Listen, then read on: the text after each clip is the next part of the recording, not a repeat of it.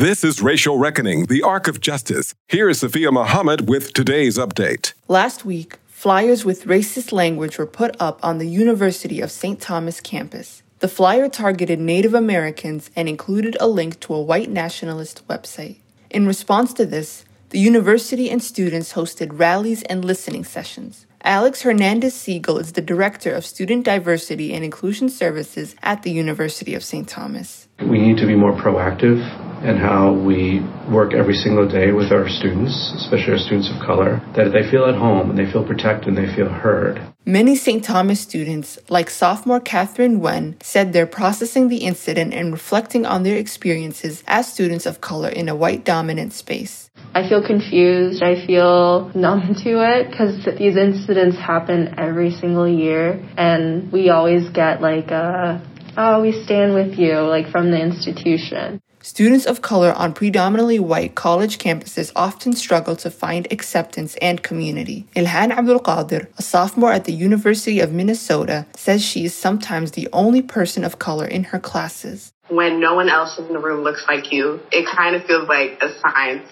experiment at that point because everyone's just looking at you for answers and they want to learn from you, but at the same time, it also feels like I'm a student. I should be learning. I should be the person that's being learned from. Abdul Qadir believes universities can better support BIPOC students by giving them the space to heal from racist incidents and working quickly to address their concerns. For the Racial Reckoning Project, I'm Sophia Mohammed.